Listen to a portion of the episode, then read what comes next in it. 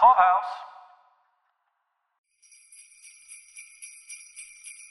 Do you love Christmas? Do you love Christmas movies? Do you wish it was Christmas time year round? Well, do we have a podcast for you?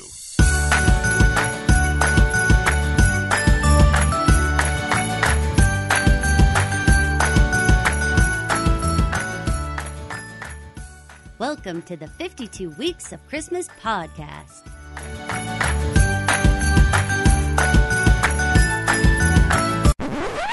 Hallelujah! Holy sh- whoa, whoa, whoa, Clark. We're keeping this show family friendly. Where's the Tylenol?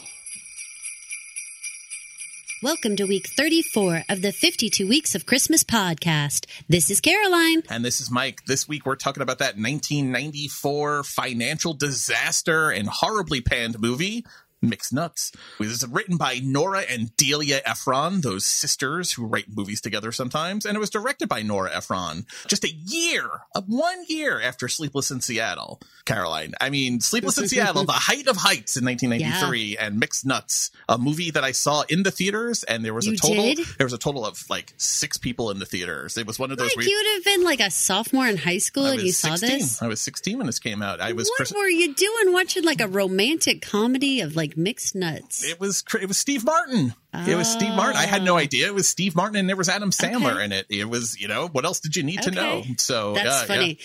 So the one-sentence plot of this one, you guys, is the events focus around a crisis hotline business on one crazy night during the Christmas holidays. You know, that's pretty dead on. I mean, some of these one-sentence uh, one-sentence summaries really right. miss the boat on it, but that's that's pretty dead on. So I think so. And you know what? I think that this one brings up all of these little moments because of the structure of this one that, that are actually pretty comical and relatable for the holidays, things that people are upset about, or these just little these little little one-line nuggets that get you thinking because people call into the hotline with different issues. I, I thought that was actually pretty clever to set it up like that. I did not like this movie when I saw it. I walked out of the theater. I can't imagine. Uh, I walked out of the theater thinking that was the worst movie I had ever seen. And up to that point, I don't know that I had seen Battlefield Earth, which is the worst movie I've ever seen. I actually left the theater. It's the only movie uh, I've left the theater for ever in my forty years of going to the movies. Wow. thirty-eight years of going to the movies.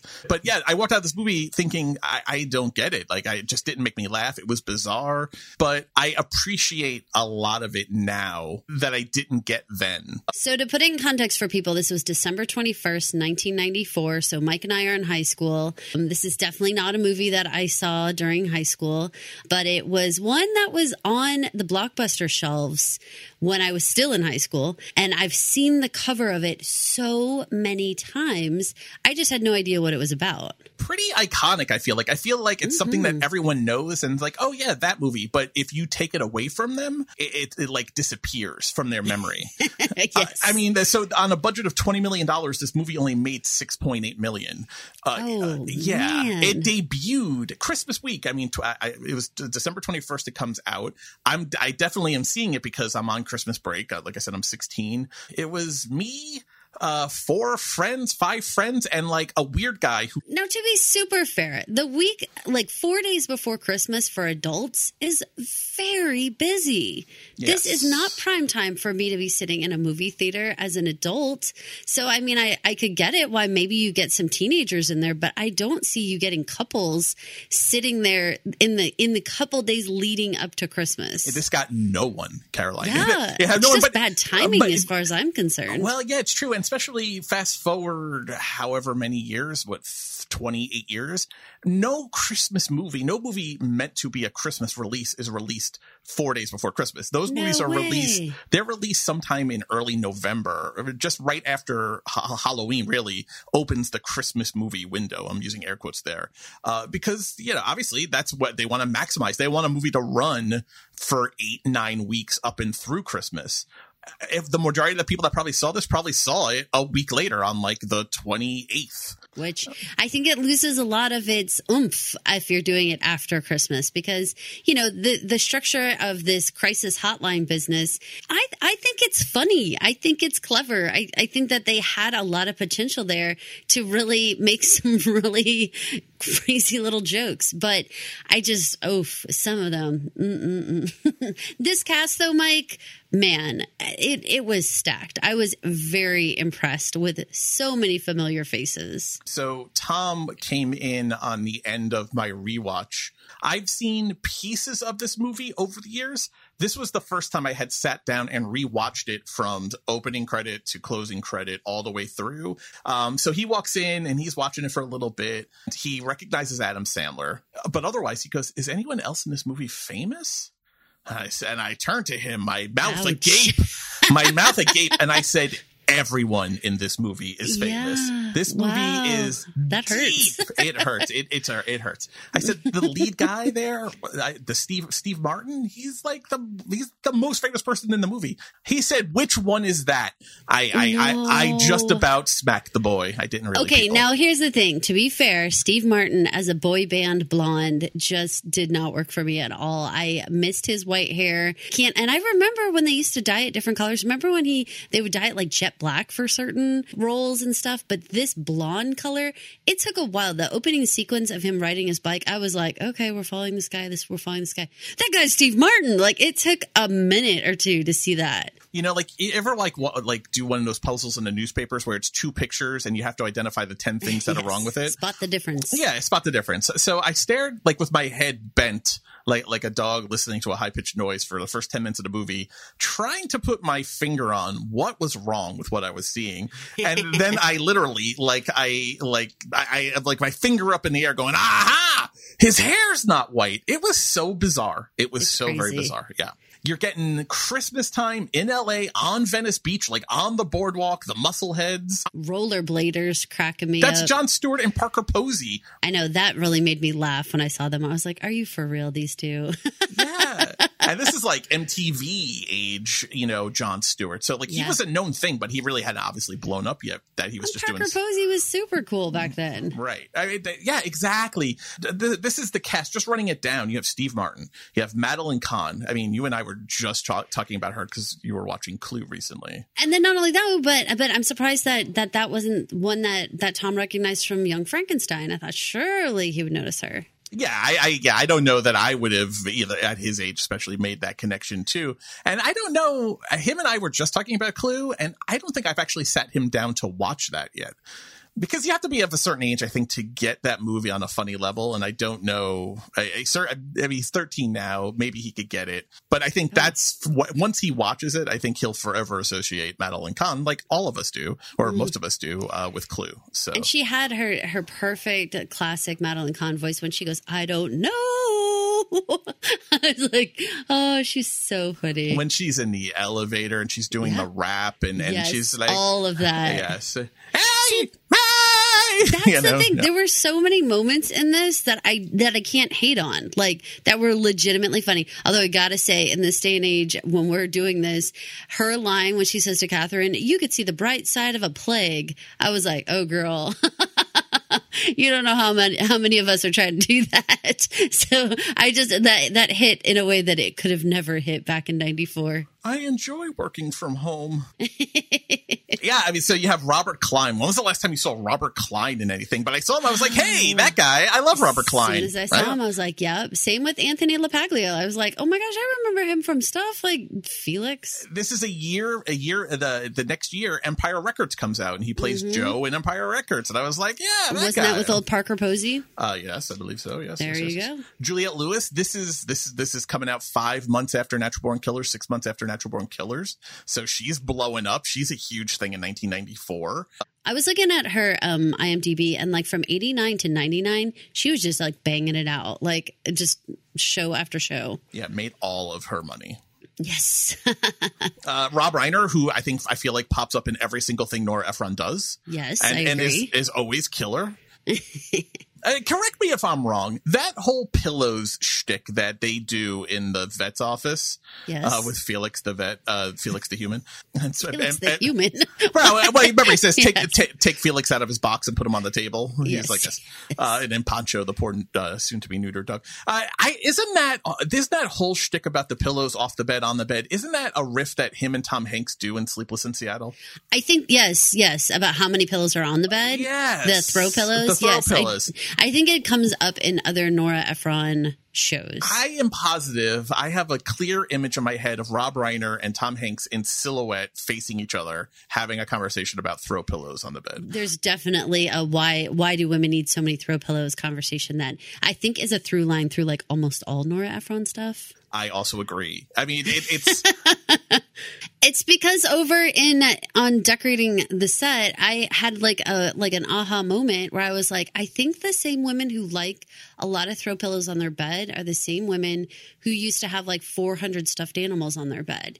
It's just mm. a trade out. Like it's the same exact aesthetic. So I think that's where that comes from. If the, the same woman who had one stuffed animal on her bed probably has one extra pillow. I'm still scorned from being mocked for my bed in a bag aesthetic lifestyle. So I, I don't know. I don't that know. Wasn't from me. no, no, that was from Beth. But that was yeah, from Beth, all right, it, my it, co-host cut, for decorating the set. Cut me to the quick, and it haunts me hey, still. She said she wasn't down on your bed in a bag. Just she suggested you get a second bed in a bag and mix and match the patterns. I believe she asked me if I was still in college. I, I think oh. actually she said. I, I, she said, "Didn't you graduate college, Michael?" Ouch. Yes, I believe that's what she said. Uh, yeah, Adam Sandler in the height of his S N L shtick. I got to ask you. Yeah.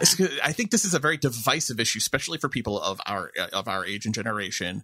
Okay. Were you were you down for the you know uh, you know lurky turkey? Oh, yeah. Ukulele Adam Sandler yeah. or like oh, the yeah. slightly. The, the the slightly the cafeteria lady song, yeah, exactly. Yeah. More or, yeah. the, or the more mature, and I'm using that in air quotes of like Billy Madison and and uh, no, I was like all, all in the movies that would for come the after. Hanukkah Hanukkah song and all the ode to the cafeteria because the cafeteria lady, you know, was Chris Farley and that whole interaction between them. I mean, it was just adorable. Do you remember him doing that dance? Chris Farley was doing that dance for during he was, he was playing the cafeteria. Cafeteria worker. I mean, it was just too much. I love the whole thing. So no, I was for that. When I saw him though, I was like, oh my God, Adam Sandler, like hilarious. So young. I mean, he was so young, but kind of looks the same. I give him a lot of credit. That's what Tom said. Really? I said, I said, this is, this is Adam Sandler, but this is like when he's just breaking out on S N L, he's like in his third year on S N L and you know, he's, he's still in the high pitched singing ukulele stage of, of his career. You know, ha, da, ha, da, ha, you know, smile. Yes. The so many things, but yeah. So here's the time frame for him. So he joins S N L in ninety. He becomes a cast member. He's a writer at first. He becomes a cast member in the ninety-one season. So he's three years into doing that. And he's, you know, I'm sure he's doing Opera Man and all of his nonsense, yes, you know, yes, on yes. S N L. Other than that, he had he had the Cosby Show stint that I think he's much more famous. He was only in four episodes. Then it's S N L. And then movies wise, he's in Coneheads in ninety-three. He's in Airheads in ninety-four. He's in Mixed Nuts in ninety-four. And then Billy Madison is his breakout in ninety-five. And then it's off to the races. You know, yeah. He's got Billy Madison. He's got Happy Gilmore the next year in ninety-six. Wedding Singer, ninety-eight. Waterboy, ninety-eight. Big Daddy, ninety-nine. This is his run for for money. Yeah, this is this is the launch of so many careers because then you have Liev Schreiber. This is Liev Schreiber's literally his first theatrical like movie role. He had been on screen before. This is his first like acting role though. It was so funny. It's it's this is a really interesting mix of established comedians, both men and women, which mm-hmm. I give a lot of credit to how many female comedians are in this. And then these really breakouts, like you have Liev and you have Adam and you have like, you know, just even like Haley Joel Osment and like stuff like that where you just like have these little like moments. But then they're like so anchored with the Gary Shandling and Steven Wright and like all these like so established. Like when you see them, you're like, oh, my gosh, I can't even believe that, you know, they, they're like in their prime during this time. When the door opens and Gary Shandling is standing there, and again, I had seen this movie and I had totally forgotten that he was in this. When the door opens, it was if it had been a T V show, the audience would have erupted into applause for the surprise guest appearance of Gary right. Shandling. And Tom was like, "Who is that guy?" And I was like, "That's Gary Shandling. No flipping, no flipping." I still do like the little clicker finger, and when I say no flipping, I love That's Gary hilarious. Shandling. We had Showtime. Even to see, even to see Rita Wilson was like so crazy to me because this. This was like she Missus was so young. Sure. Yeah, but she's so young in this. Mm-hmm. Like, I didn't even appreciate who she was in my mind, like older Rita Wilson, who is just like, she plays Rita Wilson in everything right. else. So to see her actually playing this like young, very neurotic woman, it, it was like, wow, like it, this is actually what you were like trying to do as a young person. It, it was very fascinating. It was like a whole study in like nineties comedy. It really was. And also, I feel like she is your classic Nora Ephron leading yes. lady character. Stand in. She, I mean, she she is, if you if you looked at this movie and you said, who does Catherine remind you of? You would probably name characters from Nora Ephron movies. Oh, yeah. Though, I gotta tell you, she also kind of reminded me of Odette. Is that who I'm thinking of from some uh, Steel Magnolias? I relate a lot of things to Steel Magnolias. Okay, tell me, like, which one? Her name is definitely not Odette. But the one ahead. Who comes in as the hairdresser and becomes like uh, the converted, uh, born again kind of. Oh, gosh. Annelle. Yeah. There's a neurosis there. And kind of, that, I don't know, for some reason was just kind of like scratching at my back of my brain. Definitely like anxiety. Like you could like you could see her twirling her hair around her finger or whatever. And plus her heart's just like so huge and like mm-hmm. just ready to be like, you know, broken basically. She's, oh, she's yeah. so hopeful and so new to the world. I mean, so, so much good shtick. When, when uh, Chris calls, the Liev Schreiber character calls, uh, Steve Martin and Rita are wrestling over not giving the address out. And the two of them are like rising and falling uh, with whether or not he's going to give the address out. And Chris is getting more and more distressed. And finally, oh, yeah. Steve Martin gives the address out. And the, both of them like are like broken that they've br- yeah. that they've uh, you know breached this protocol that they have set themselves. It's just so funny. Like the the the the things that they stress themselves about in this movie is very funny. But when she climbs into the bathtub, I was like, oh my god, this is a thing with you and me watching Kevin Could F Himself. Also, several bathtub scenes. It's like a place. Yeah. Women go apparently to collect themselves, clothed into bathtubs. I, I, w- I was trying to really think about that, though. I was I was asking myself, like, where does this come from, and like, what is this, and is this just like, like a safe safe space kind of thing? Like it's like a like a mini little like uh, panic room like that you can like climb into. That's all I could come up with. I was like, why do why do people climb it? I've never done that. Have you ever done that? No, I've never climbed in a bathtub when I'm upset, just to just to lay in it fully clothed. The only time I have. I've ever sat or laid in my bathroom clothed was when I was in law school and I needed to memorize fifty Supreme Court cases and their details. And you laid in a bathtub? I no, I laid, uh, I sat on the floor up against the bathtub, kind of underneath my sink uh, until uh, five a.m. Good Lord, what is that? I had to commit to memory. I had a, I had a midterm in the morning, so I had to get it done. And I did, and I was able to recite. So when the test started, I, I took a scrap paper and I wrote out all fifty cases and just kind of brain dumped it onto the page and then went from there. And then I was, that was like a little bibliography for myself, and I was able to refer to it for the rest of the test, and it was fine, and it worked out well. Oh, wow. Well, so maybe there's something about the bathroom that that's that's key. Well, the acoustics are great. It's where I'm That's a superstar true. Singer, but she doesn't sing in this scene, so I don't know. She they eventually do have sex in the bathtub in the bathroom, though. Yeah, although that scene didn't do it for me at all. I was like, really? This one? I would be like, get off of me! Like, I cannot have my head by the toilet. Like, no. Also, no, no, Steve no. Martin is maybe one of the most asexual people ever put on the planet. Funny you say that. I agree with you. Like, I'm I don't get any of those vibes off of him. Yeah, no, not at all. It's just mm-hmm. not his bag. His bag is his bag. As a dad, like, you know, father of the bride, but you mm-hmm. don't you never think about how they got to have a daughter.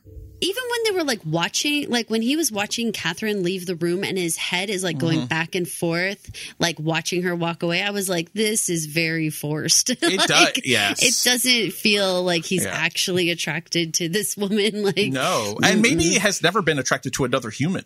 I mean, the way the way he like kind of lowers his head down to like get yeah. like like more eye level with her tush. But yeah, it's like no human has ever done that ever. Like him and Diane Keaton are are the match. That's perfection. That they have, they both have a little bit of an asexuality, like we are just companions, but they work. I can handle that without a lot of sexuality to them. Yeah, like lifetime friends. Like you could be in a wonderful mm-hmm. marriage with Steve Martin, but you will never have sex. Like you have to go find that elsewhere. But but he'll probably play the banjo for you, and and he'll and he'll dance. He'll, you know, hey, King Tut action. Check you know? All that dance moves that that we got to see him do. I swear that was pretty pretty good moves, man. He can cut a rug. uh, when when he his head is up against uh, Liev's chest, yes. and and Liev says, "You make me feel dancing with you makes me feel all fluffy inside." I, I was like, "Aw, I love that line. I love that line so much." There were so many lines in this that I, I like actually wrote down like several of them because I was like, "These are crazy little moments that I I loved. I thought they were actually funny." I know this movie is not a good movie, but it has its moments. I am not ready to say that. I gotta tell you, I'm not ready to say that. I think, so here is the thing. This is a dark comedy, where we were like a black comedy, but it's also slapstick.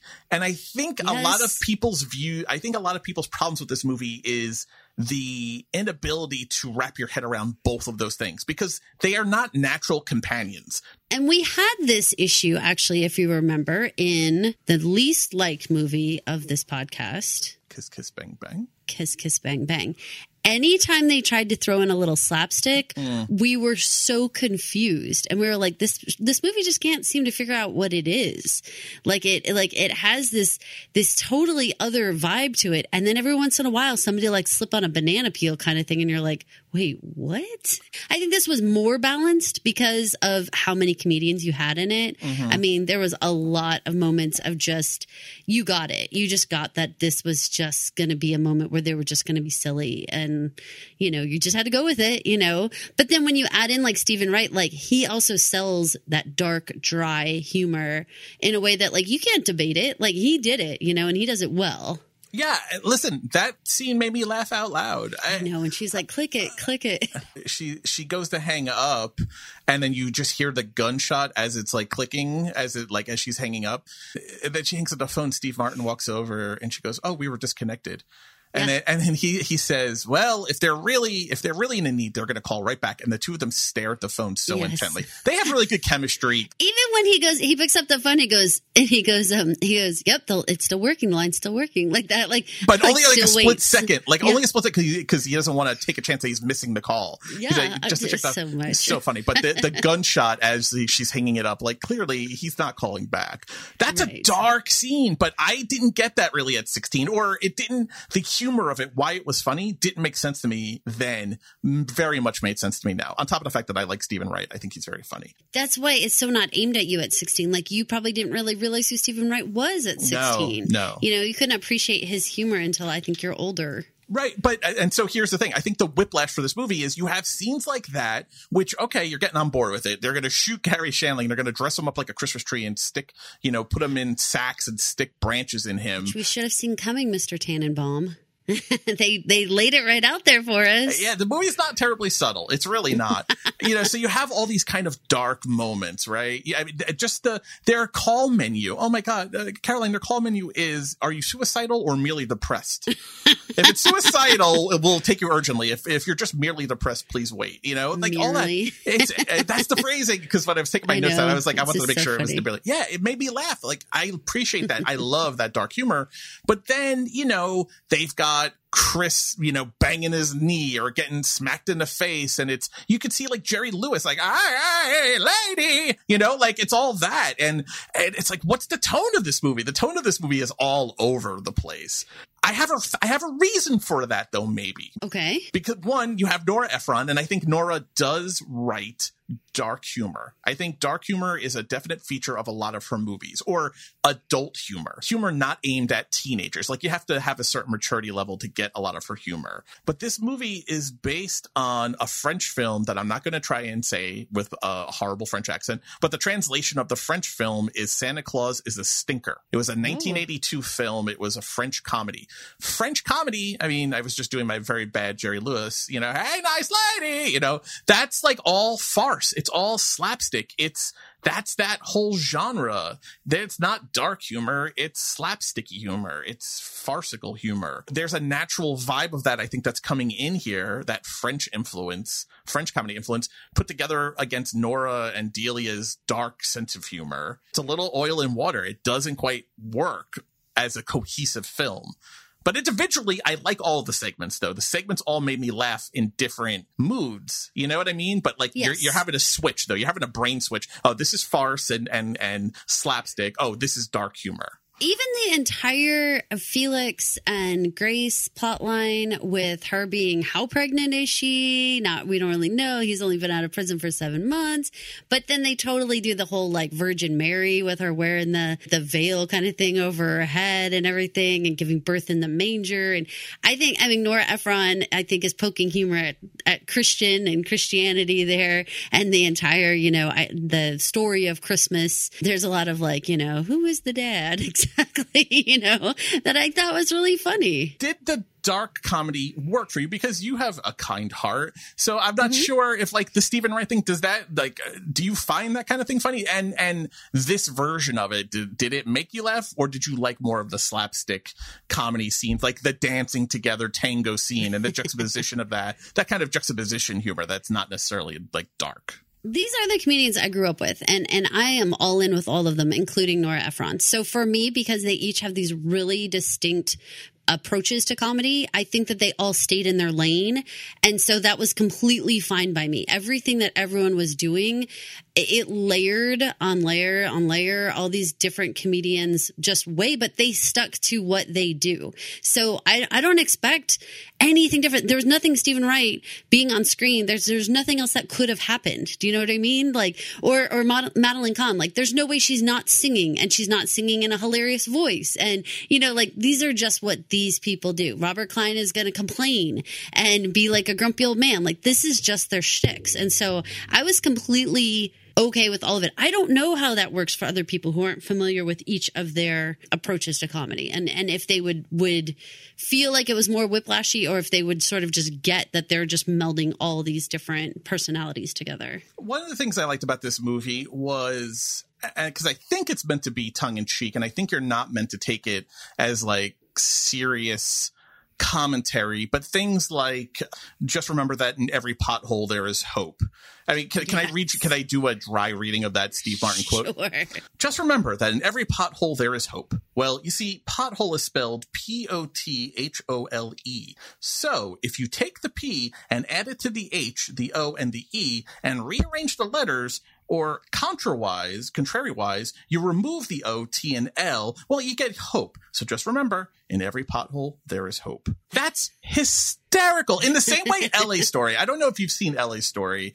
L A Story is so funny because it is just this character assassination of Los Angeles culture at that time, that the scene with the earthquake while they're all having uh, dinner in the restaurant, and they all just kind of hold their water glasses and continue their conversations while everything rumbles, you know, except for the non-L A people who don't get that you drive everywhere. Even if you're just going to your next door neighbor's house, you still get in your car and you drive down the street instead of walking, like all that kind of thing. This movie is doing that same kind of like poking at those tropes, and like, you know, the idea of those kinds of people who, I don't think they're belittling crisis hotlines, but they're definitely having some fun with this idea of these people should not be in charge of saving anyone's life. You know, Steve Martin has that realization. He's like, I can't save, I can't save my own life, let alone anyone else's, kind of thing. And he's right. These are dysfunctional people. They should not be in charge of anyone's mental health, kind of thing. And if you're going with, you know, in every pothole there is hope,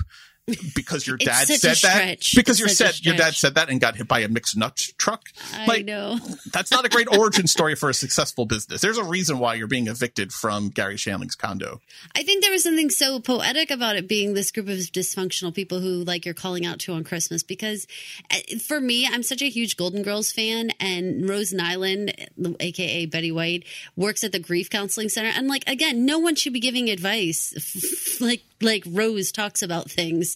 But those are the people who have the biggest hearts and who like are on the phone waiting to talk to you. But at the same time, they have, of course, their own messes, you know, and they're not perfect or anything. And so I appreciated actually that extra twist with Philip about how he's so great over the phone, but in person, he's such a mess. That was right. An interesting little kind of like quirk to make him have. The pitch that I came up with that, that Nora Ephron must have clearly gone to TriStar with is, it's Christmas in Venice Beach, L A, with a motley crew of dysfunctional people surrounding a crisis hotline. Do you get more surefire Hollywood hit than that? That sounds like gold on paper. And then when you stack it with this cast, you have to wonder what went wrong. You have this deep bench of really funny people, established and new. You have a very funny premise What's what misses for this movie? Why was this such a flop? I'm curious if you have a a, a theory on why this missed so so badly. Six six point eight million dollars. Well, okay, so I'm going to go back to the very poor choice to release it on December twenty-first. I, I just don't think anybody is in the movie theater the week before Christmas. I think that people um, are running around doing stuff to, for the holidays, really kind of no matter what your background is. Because even if you don't necessarily celebrate Christmas, there's still a lot of rushing around for like holiday parties in general, even if it's just at work or whatever. The other thing is that I think there was a lot of jokes and a lot of moments that, I don't know how to say this. I know this This is a family-friendly podcast, so I'm going to try to say this in the it. Uh, let's see. It's like if you're trying to get the top of a hill, right? And you're like getting there and getting there and getting there and getting there, but you don't ever quite get up over the top of the hill. That's how this movie felt. Like there were jokes that went that maybe should have gone a little bit further, or there were jokes that just it was like, yeah, that was funny, but it either lasted too long or not long enough. I, I think that the editing kind of suffered here in different ways. ways that, it, you know, there were parts that really could have been tightened up, you know, and, and it would have been so much more impactful. But uh, that that's all I got. It was like, oh, no. No, I see that. As great as this cast is on paper, you didn't need all the storylines. You, right. you didn't need Louis. You didn't need Adam Sandler. Not really. He was just a good grab to bring people in. If we were on Project Runway, they'd be like, you got to step back and be like... I just, I think we could tighten this up. You know, right. I think we could do better.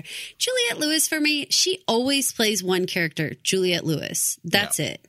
And so, again, like, she's such a specific character. Like, I think we got who she was way earlier than the amount of they showed her. And right. I didn't think we had to spend quite as much time with her in order to get her kind of wild way, you know? Yeah. Remember, though, she's the big star at this moment, though. I mean, very I, true. I, you, I can't, I, I mean, people forget how big a movie uh, her and Woody going around killing people were in nineteen ninety-four. Very true. And I do love a good makeover portion. So that part, I was like, actually being like, eee, when that happened. My guess is, on top of the whiplash humor where you're having to switch constantly between uh, your mindset of slapstick, you know, goofy humor and darker, more like maybe R-rated kind of humor, um, but it has like a P G thirteen vibe to it. I think this movie is just ahead of its time. I, I don't think culture was at this... Can I, I want to play this clip from the end of the movie, because I think this is what this movie is about, or at least as far as it being a Christmas movie is about. And I don't think nineteen ninety-four audiences were there yet. I think it would work better today. You're upset because it's Christmas. Christmas is a time when you look at your life through a magnifying glass, and whatever you don't have feels overwhelming. Being alone is so much lonelier at Christmas. Everything sad. So much sadder at Christmas. You can't give in to this, Felix. I thought today was going to be the worst day of my life, but then something wonderful and unexpected happened. Well, first something horrible and unexpected happened. Well, actually three horrible and unexpected things happened, but then something wonderful. The holidays aren't over yet, Felix. They're not over for you, and they're not over for Gracie. Who knows? Who knows? There's magic at Christmas. And I'll bet if you come down, you'll find that out. It sucks being alone. It sucks being alone even more at Christmas. All of that kind of ethos, that, that pathos that this movie has, this just wasn't that, especially as a Christmas movie. I don't think we were there yet in nineteen ninety-four. Sometimes life is a turd. Sometimes you do get coal in your stocking idea of the world. I, I feel like that's much more of a two thousands on uh, view that, that audiences were, were down to get. I, okay. I, I think tonally it's just ahead of its time. I, I think you fast forward fifteen, twenty years later, and this movie probably does a lot, lot better. I, I think so, too. I think that this was somehow in the wrong place at the wrong time. The, there was another little tiny little one-liner. Was it was the woman who called in saying she was seeing everybody buying all the big turkeys, and she was in the ten or less line with her little chicken breast, and she just felt like she was always going to be in the ten or less line. My son Jack was watching with me, and he's like, I don't get it. Why would she be so upset about being in the ten or less line? And I'm like, it's not that, Jack. It's that she feels like she's never going to have a big family to be cooking for. She's always only going to need ten items or less to make her holiday dinner because there's right. just not that many people that right. she would be celebrating with. And he was like, oh, that sentiment, again, I'm agreeing with you wholeheartedly. It would be so much more right in the two thousands, you know, even in yeah. the twenty twenties. I mean, how hard would that hit during COVID? The I feel like I'm always going to be in the ten items or less, you know, comment. It feels like it would hit hard. Like, oh, God, how many of us were sitting alone? I think you're so right. You know, it was a wrong week in the wrong year this came out. For sure. For sure. Yeah. And I, I uh, wholeheartedly agree with you. The release date is bad, bad, bad. Just bad, super, super bad. Are you ready to talk? Is this a Christmas movie?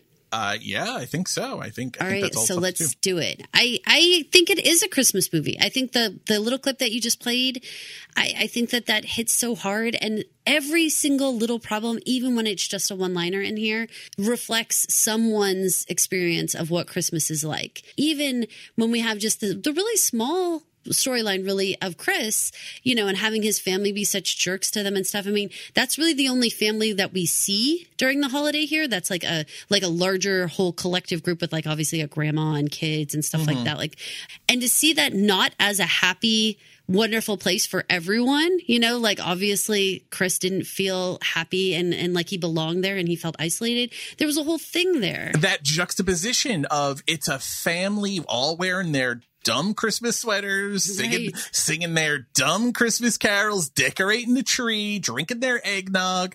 And here you have Chris coming out of out of the room after getting the address and leaving. It's it, it, Chris passing through the room is just a thing for them all to wait patiently. It'll be over soon. Well, they tease him. They call him Arnold Schwarzenegger, and then they all go, Arnold, Arnold, Arnold, that whole thing. And then but they pick like, right up yeah. with their Christmas cheer as soon as the yeah. door closes, literally mm-hmm. resume singing again.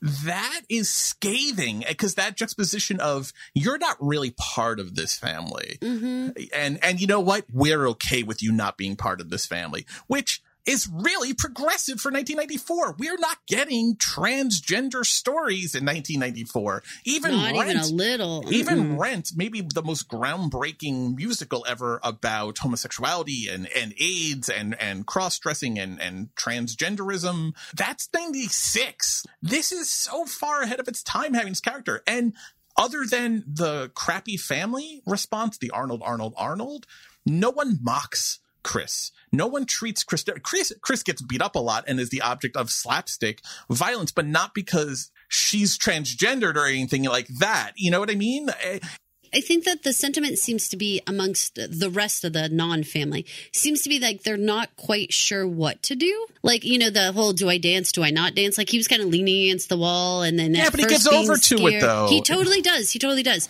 And every single person who walks in does that first initial like what is happening and, and then sort of figures it out. Even even Missus Munchnick, even the oldest woman in the movie who you would assume would be the most anti or phobic against that kind of thing takes umbrage more with uh, Philip, the Steve Martin character, you know, with a strumpet.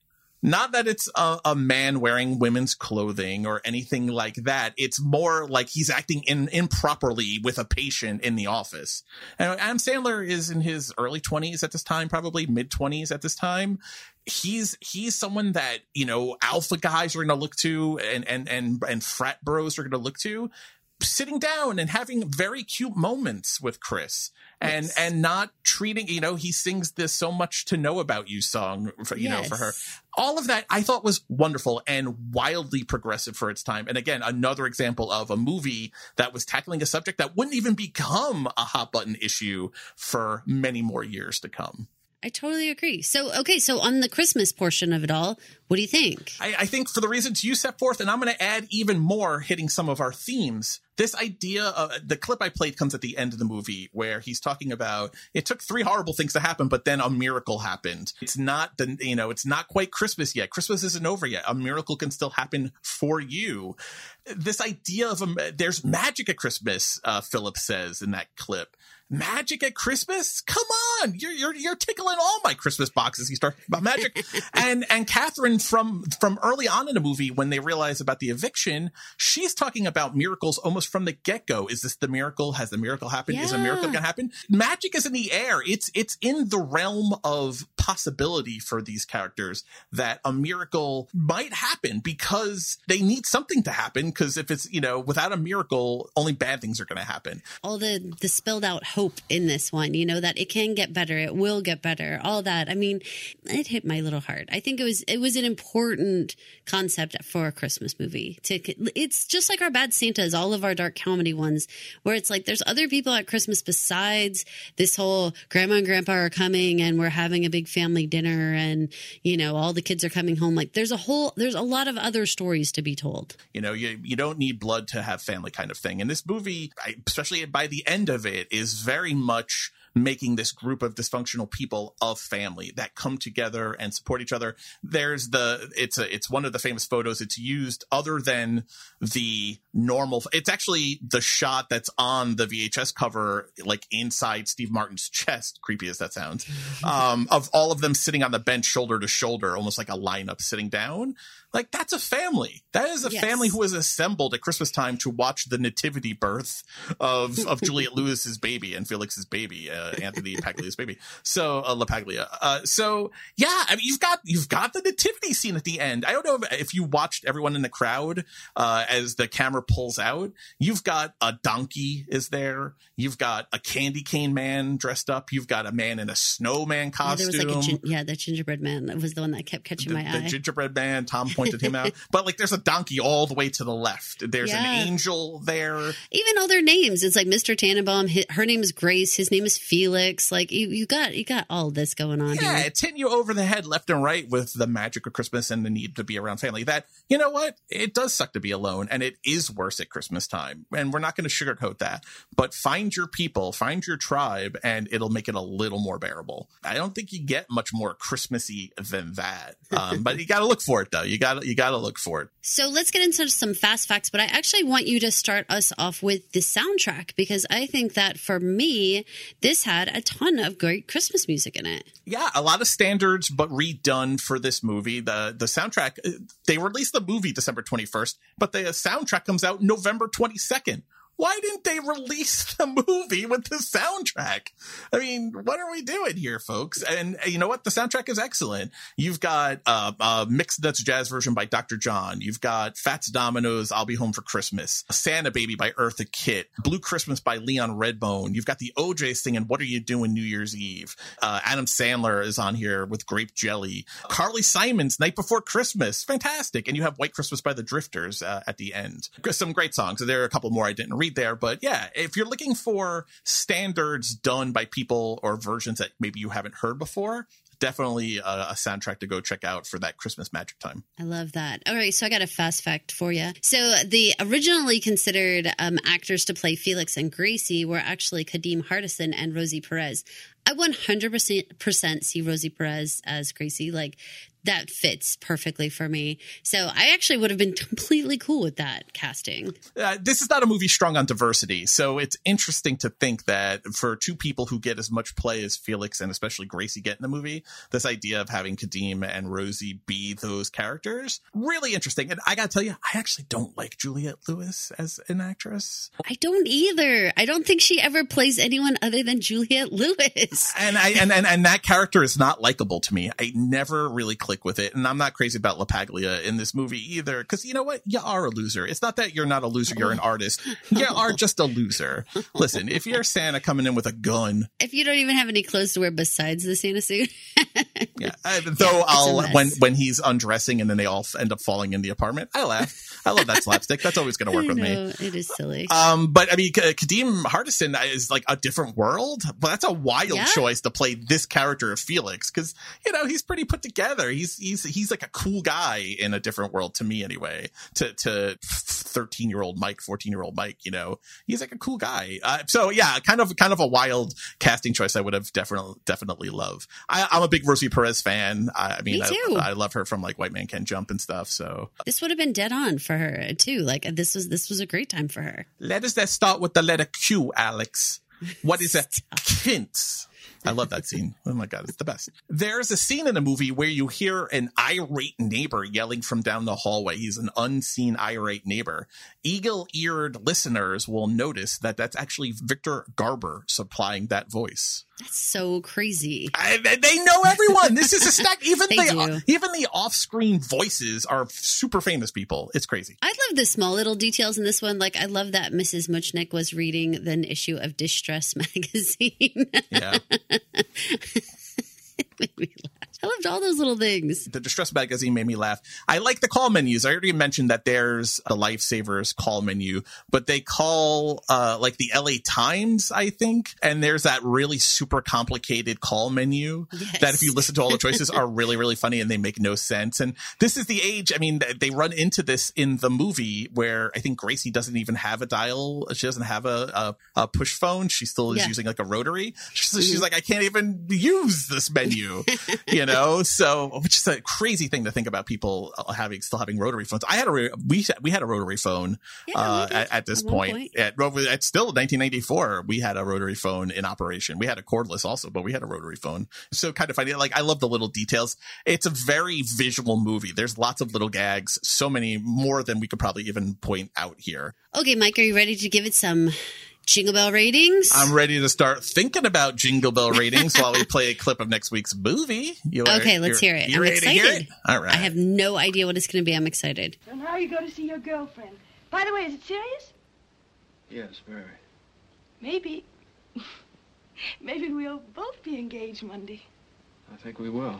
Uh, I don't want you to misunderstand me. I just said in my case it might happen. Well, as a matter of fact, I can tell you it will happen.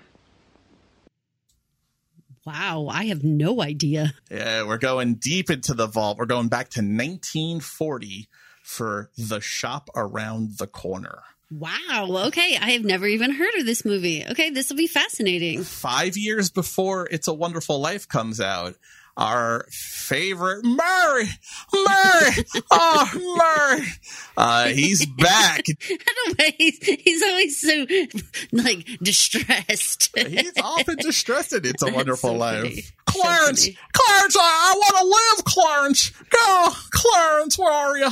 Um, he's back. Baby, he's starring in The Shop Around the Corner from nineteen forty. So get ready for some Jimmy Stewart next week. There's a little connection to this movie, uh, to Mixed Nuts and The Shop Around the Corner.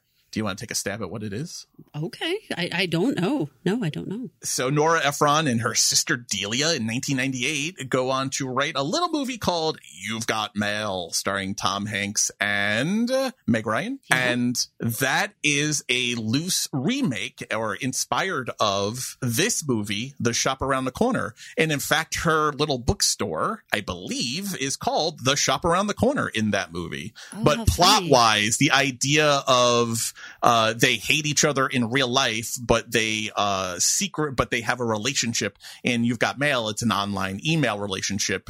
My understanding is in The Shop Around the Corner, it is a pen pal relationship. Uh, they don't they fall in love that way, but in in person don't like each other. So You've Got Mail, written by Nora Ephron, who also wrote and directed this movie, is based on the movie we're watching next week. So very fascinating. There okay, you are you ready to give a Jingle Bell rating? I think I am. I All think right, I, I want to hear it. Go ahead. Oh man, gentlemen first. Oof. I guess I actually wasn't ready. Hold on. Uh, are you looking at your spreadsheet? I was looking at my spreadsheet, but I, I well, kind of want to go a little more gut for it. Okay. I, see, my wrestling, I'm wrestling with the fact that I think I like this movie upon rewatching it so much more than I did as a sixteen-year-old. But I think even now, I probably like this movie now more than most others. And so I'm, I'm trying to think of a rating that people are going to be like, "You're insane" and have no credibility. But I so I, I, I think I think I'm going to go. I'm going to go six point seven five, just under a seven. It is a Christmas movie. I think it does have a Christmas theme that resonates more today than it did in nineteen ninety-four, but I think there is a lot of tone issues that make it an uneven watch. Like you have to you have to do work, I think, to get this movie and to enjoy this movie and to take something away from this movie. We've watched plenty of movies at this point in the thirty-four weeks that you can enjoy as a Christmas movie without doing nearly the work that this one asks of you. So, yeah. uh, so I'm going with a six point seven five because I gotta tell you, it did make me laugh. So I like that explanation because I think you're dead on. It, it I, I'm going to give it a six, and it's for much of the same reasons. I just feel like it had a, like so many good kernels of a good idea, and I thought the actual structure of this crisis hotline at Christmas was a great setup. So there was a lot going for it going in, and you had a great cast, but everything he said about how hard you have to work for it, how much it gets you, it gets you so close, but you just don't get there. It, it, there were points where that became frustrating, you know, where you're like, I just, I really wanted to laugh a little bit bigger than that. I wanted, or I don't want to be spending so much time with this particular character. And and I and I don't even think that Philip was like fully realized. I like probably Catherine of all of the characters. I think she's the only truly likable character. I think Chris is likable too, but she was fleshed out better because I think you called it. I think she's Nora. So yeah. I think that that she is fleshed out and and you really get who she is, and everybody else you get pieces like Philip. Okay, so his dad died being hit by a Mixed Nuts truck.